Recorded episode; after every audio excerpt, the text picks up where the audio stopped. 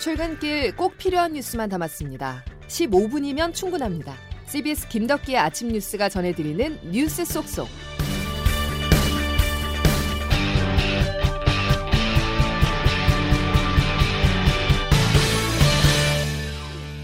여러분 안녕하십니까? 8월 3일 김덕기 아침 뉴스입니다.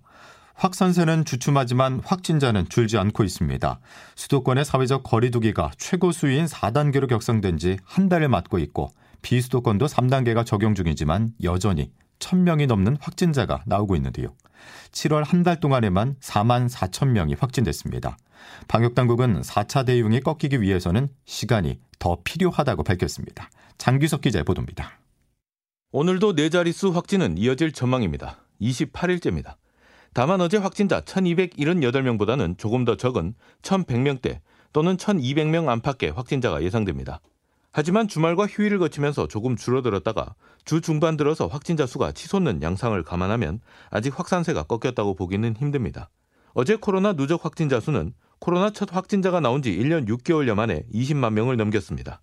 문제는 속도입니다. 확진자 10만 명을 넘기는데 1년 2개월이 걸렸는데 그 다음 10만 명을 채우는데 걸린 시간은 불과 4개월 정도. 4차 대유행이 시작된 지난달에만 4만 명이 확진됐습니다. 코로나 확산세가 이렇게 빨라지면서 4차 대유행이 빠른 시일 안에 안정화되기는 힘들다고 정은경 질병관리청장은 내다봤습니다. 어, 아주 신속하게 확진자 수가 감소하기는 어려울 거라고 보고 있는 상황입니다. 어느 정도 시간이 소요되면서 통제가 될 걸로 보고 있는 상황입니다. 이에 따라 지금 최고 단계인 거리두기 단계는 당분간 유지될 가능성도 큽니다. 델타 변이가 코로나 확산에 속도를 붙이는 상황에서 방역 당국은 이동량이 많은 휴가철, 특히 이번 광복절 연휴가 최대 고비가 될 것으로 예상했습니다. CBS 뉴스 장규석입니다. 백신이 해결책이 될 줄 알았는데 예상과 다른 양상이 나타나고 있습니다. 어제 수석 보좌관 회의에서 나온 문재인 대통령의 발언입니다. 다른 양상이라는 것은 전파력이 강한 델타 변이로 인해서 통제되지 않는 확산세를 가리키는데요. 문 대통령은 백신과 방역을 병행하는 게 중요하다고 강조하면서 백신 접종에 더욱 속도를 내겠다고 밝혔습니다. 다음 달 9월 말로 잡은 1차 접종 완료 3,600만 명 목표를 추석 전인 약 열흘 정도로 앞당기기로 했습니다. 이런 가운데 오늘부터 수도권을 시작으로 만 18세에서 49세 연령층 중 우선 접종 대상자의 사전 예약이 진행됩니다. 택배 근로자나 환경미화원 등 각 지방자치단체에서 우선 접종이 필요하다고 판단한 200만 명이 오늘 오후 8시부터 순차적으로 사전 예약을 하게 됩니다. 잠시 미국으로 가보겠습니다. 전 세계에서 가장 많은 신규 확진자가 발생하는 곳이 다시 미국입니다. 코로나 백신 덕에 일상 회복에 다가섰었지만 델타 변이가 유행하면서 어느덧 하루 확진자가 10만 명을 넘어섰는데요. 그동안 백신 접종을 주저하던 사람들이 접종에 나서고 있습니다. 워싱턴에서 권민철 특파원입니다. 미국의 코로나 사태 다시 불붙고 있습니다. 확진자가 지난 2주간 149% 급증했습니다. 그제 하루 10만 명을 찍었고 어제도 8만 명이었습니다. 작년 이때보다도 많은 숫자입니다. 백신 접종자들도 델타 변이를 전염시키고 있기 때문입니다. 뉴욕시의 경우 오늘 강화된 마스크 지침을 내놨습니다. 최근 데이터에 기초해 마스크 지침을 개정합니다. 실내에서는 백신을 접종했더라도 꼭 마스크를 써야 합니다. 그나마 다행스러운 것은 백신 접종자들은 돌파 감염돼도 경증이라는 사실입니다. 반대로 병원 입원 중인 중증 환자들은 99.9%가 백신 미접종자들이었습니다. 미국 언론은 백신 접종 안 했다가 변이에 감염된 사람들의 때늦은 후회담을 싣고 있습니다. 이런 분위기 탓에 접종 기피자들 이제야 접종 대열에 합류하고 있습니다. 이제 백신 접종을 예약하려고 합니다. 델타 변이 때문인가요? 버지니아주에서 만난 30대 남성입니다. 약간은 그렇습니다. 실제로 줄고 있던 백신 접종자 숫자 3주 새 26% 증가했습니다. 결국 델타 변이가 철옹성 같았던 백신 기피의 벽을 깨부수는 역할도 하고 있는 겁니다. 그러나 아직도 갈 길이 멉니다. 백신 남아도는 미국서 여태 백신 한 번도 맞지 않은 사람들 1억 명이나 됩니다. 워싱턴에서 CBS 뉴스 권민철입니다. 도쿄올림픽 소식입니다. 한국 체조가 큰일을 해냈습니다. 그제는 여서정 선수가 여자 도마에서 메달을 따는 데 이어서 어제는 신재환 선수가 금메달 착지에 성공했는데요. 신재환은 여홍철, 양학선에 이은 한국 도마의 신 계보를 이어나가게 됐습니다. 도쿄 현지에서 김동욱 기자의 보도입니다. 1차 시기에서 작은 실수를 범한 신재환은 2차 시기에서 여홍철 교수의 기술, 몇 투를 들고 나왔습니다. 공중에서 두 바퀴 반을 비틀어 내리는 기술. 신재환은 실수 없이 착지를 한 뒤 두 손을 번쩍 들어 올렸습니다. 신재환은 어제 도쿄올림픽 기계체조 남자 도마 결선에서 1, 2차 시기 평균 14.783점으로 금메달을 목에 걸었습니다. 러시아 올림픽위원회 아블야진과 동률을 이뤘지만 난도 점수에서 앞서 시상대 가장 높은 곳에 섰습니다. 9년 전 런던 올림픽에서 양악선의 금메달을 보고 올림픽 꿈을 키웠던 신재환. 9년이 흐른 도쿄에서 양악선이 지켜보는 가운데 금빛 착지를 완성했습니다. 신재환은 함께 훈련하면서 올림픽 노하우를 전수해준 양악선에게 고마움을 전했습니다. 선이 형은 선배지만 스승이더라고요. 고맙다고 이제까지 알려주셔서 고맙다고 형 덕에 딴 거다. 여자 핸드볼은 노르웨이가 일본을 격파하면서 8강행 막차를 타 다시 한번 우생순에 도전합니다. 도쿄에서 CBS 뉴스 김동욱입니다. 올림픽 야구 대표팀은 타격감이 살아나면서 이스라엘의 콜드게임 승을 거두고 준결승에 진출했습니다. 내일 결승 길목에서 만날 상대는 영원한 라이벌 일본입니다. 주영민 기자입니다.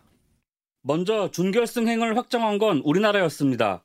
우리나라 야구 대표팀은 어제 일본 요코하마 스타디움에서 열린 2020 도쿄올림픽 야구 녹아웃 스테이지 2라운드에서 이스라엘을 11대 1, 7회 콜드게임으로 눌렀습니다.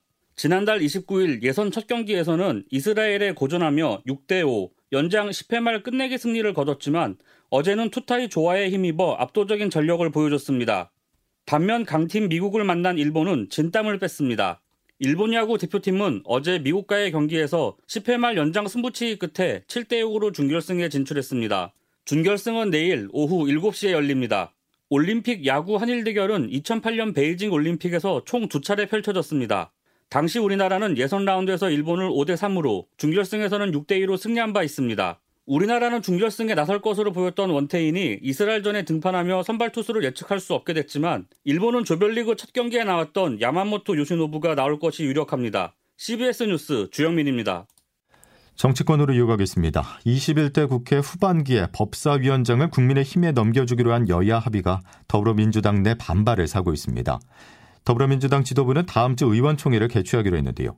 사사건건 대립하고 있는 이낙연, 이재명 캠프는 이번에도 입장을 달리하고 있어서 다음 주 의원총회가 경선 대리전이 될 가능성이 제기됩니다.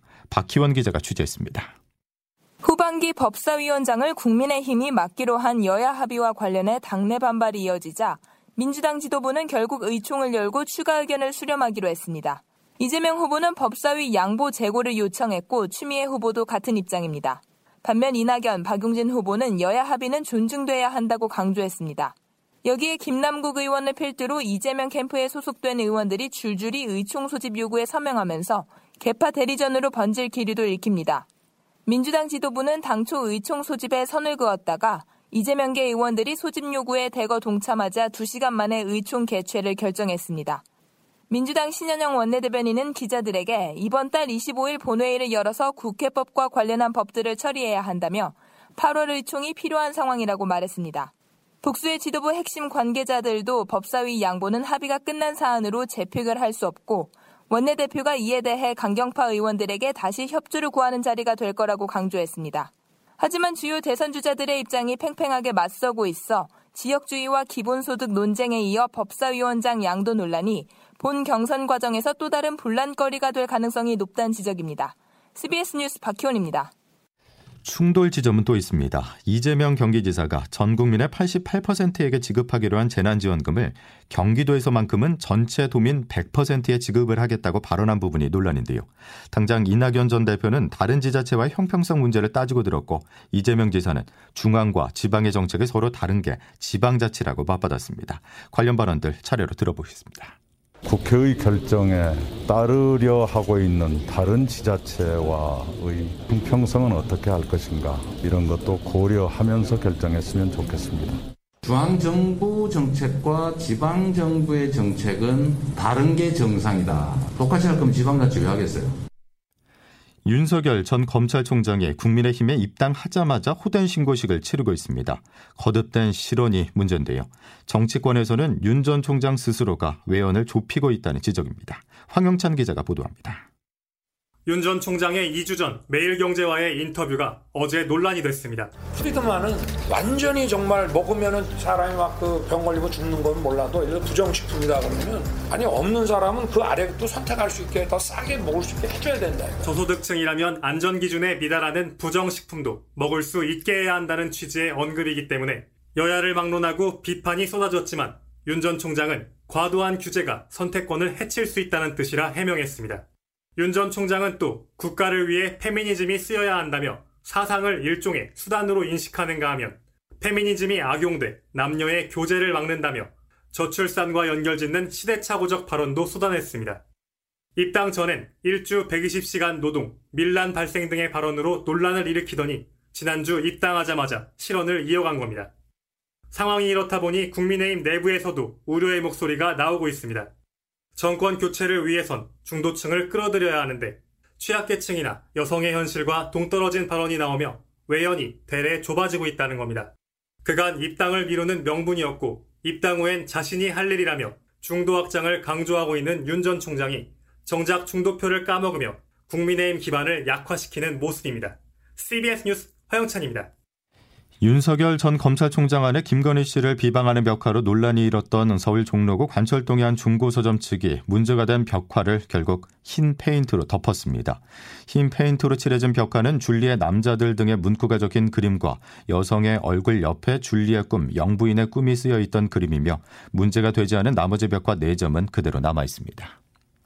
방탄소년단의 버터가 빌보드 메인 싱글 차트에서 올해 들어 가장 오래 1위를 지킨 곡에 등극했습니다. 빌보드는 현지 시간 2일 BTS의 버터가 메인 싱글 차트 핫백 최신 순위에서 9주째 정상에 올랐다고 발표했습니다. 이제 오늘 출근길 날씨 알아보겠습니다. 김수진 기상 리포터. 네, 기상청입니다. 예, 오늘도 비에 대한 대비가 필요한 거죠?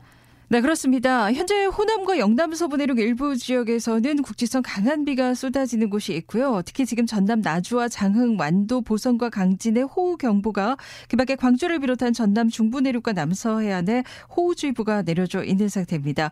오늘도 이렇게 국지적으로 비구름들이 강하게 발달하면서 특히 경기 남부와 충청 호남권으로는 돌풍과 벼락 돌풍 벼락과 함께 시간당 50mm 이상의 집중 호우를 동반한 30에서 80 최고 100 100mm 이상의 큰 비가 쏟아지겠습니다. 또 그 밖에 수도권과 강원 내륙 산지, 경북 내륙에 10에서 60, 강원 동해안과 경남 서부에도 5에서 40mm 안팎의 비가 예상됩니다. 특히 불안정한 대기 상태가 지속되면서 영남과 제주 산지는 오늘 낮부터 내일 새벽 사이, 또 동해안을 제외한 중부지방은 오늘 밤부터 내일 새벽, 또 강원 내륙 산지와 충청 남부, 남부 내륙 제주 산지는 내일 오후에 돌풍과 벼락을 동반한 5에서 50mm 안팎의 소나기가 내리는 곳도 있겠습니다. 이런 가운데 오늘 낮 최고 기온은 대구 34도, 광주 33도, 대전 32도, 원주 31도, 서울 30도의 분포로 어제보다 더 올라서 여전히 불쾌감 높은 찜통더위가 계속되겠고요. 특히 내일부터는 폭염이 좀 더 강해질 것으로 전망됩니다. 지금까지 날씨였습니다. 이번 올림픽을 보는 재미 중 하나가 깜짝 스타의 발견이 아닐까 생각합니다. 양궁 김재덕, 안산 선수에 이어서 황선우, 우상혁, 그리고 여서정, 신재환까지. 오늘은 어떤 스타가 탄생할까요? 한국 다이빙 사상 첫 메달에 도전하는 우아람 선수를 주목하셔도 좋을 것 같군요. 자, 화요일 김덕기 아침 뉴스 여기까지입니다. 고맙습니다.